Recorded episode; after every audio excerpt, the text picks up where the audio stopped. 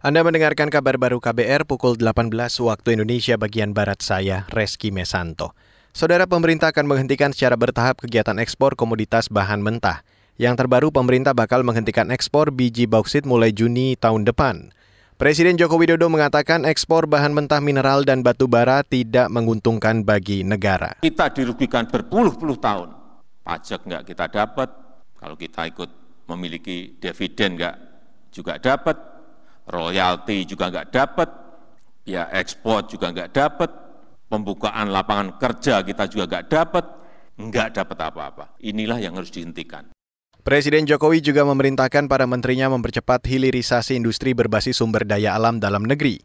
Pada Januari 2020 lalu, Indonesia memulai pelarangan ekspor biji nikel. Imbasnya nilai ekspor nikel yang semula hanya sekitar 17 triliun rupiah meningkat 19 kali lipat menjadi 320 triliun rupiah lebih. Untuk biji bauksit, Jokowi memperkirakan industrialisasi bauksit dalam negeri akan meningkatkan pendapatan negara menjadi lebih kurang 62 triliun rupiah dari sebelumnya hanya 21 triliun rupiah.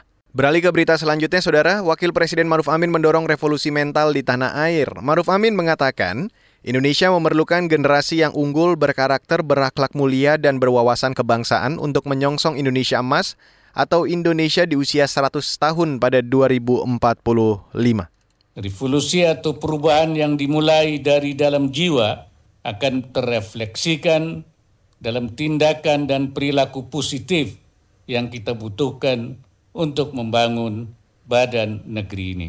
Jiwa yang disemai dengan nilai-nilai Pancasila, moderasi dan toleransi akan menghasilkan perilaku yang menolak radikalisme dan ekstremisme. Wakil Presiden Maruf Amin meminta Gerakan Nasional Revolusi Mental terus diterapkan secara inovatif dalam berbagai kegiatan, terutama yang menjangkau generasi muda. Ia juga ingin gerakan revolusi mental dapat berkontribusi menurunkan angka stunting di tanah air. Saudara Komisi Pemberantasan Korupsi KPK akan tetap melakukan operasi tangkap tangan atau OTT sebagai langkah penindakan pemberantasan korupsi.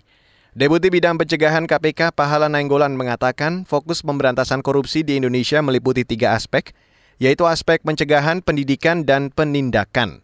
KPK juga akan menguatkan payung hukum hingga digitalisasi sistem pelayanan pemerintah. Karena walaupun di lakukan operasi tangkap tangan berkali-kali, belum tentu dia hilang karena secara sistem peluangnya masih banyak.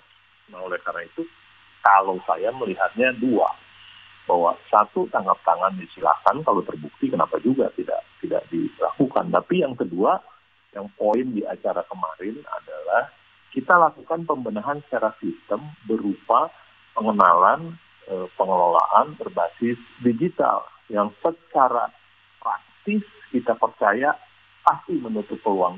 Deputi Bidang Pencegahan KPK Pahala Nainggolan menilai peraturan Presiden tentang sistem pemerintahan berbasis elektronik atau SPBE dan RUU pembatasan transaksi uang kartal bisa efektif mencegah korupsi. Aturan itu dinilai akan mempersempit modus korupsi dan lebih mudah mendeteksi dugaan pelanggaran rasuah. Sebelumnya, Menteri Koordinator Maritim dan Investasi Luhut Binsar Panjaitan mengkritik operasi tangkap tangan yang kerap dilakukan KPK. Luhut menyebut OTT tidak bagus dan bisa mengganggu citra negara di mata dunia. Luhut mengatakan keberadaan katalog elektronik dapat meminimalkan penyalahgunaan saat pengadaan barang dan jasa pemerintah. Luhut menilai sistem itu lebih baik daripada operasi tangkap tangan. Dan saudara, demikian kabar baru saya Reski Mesanto.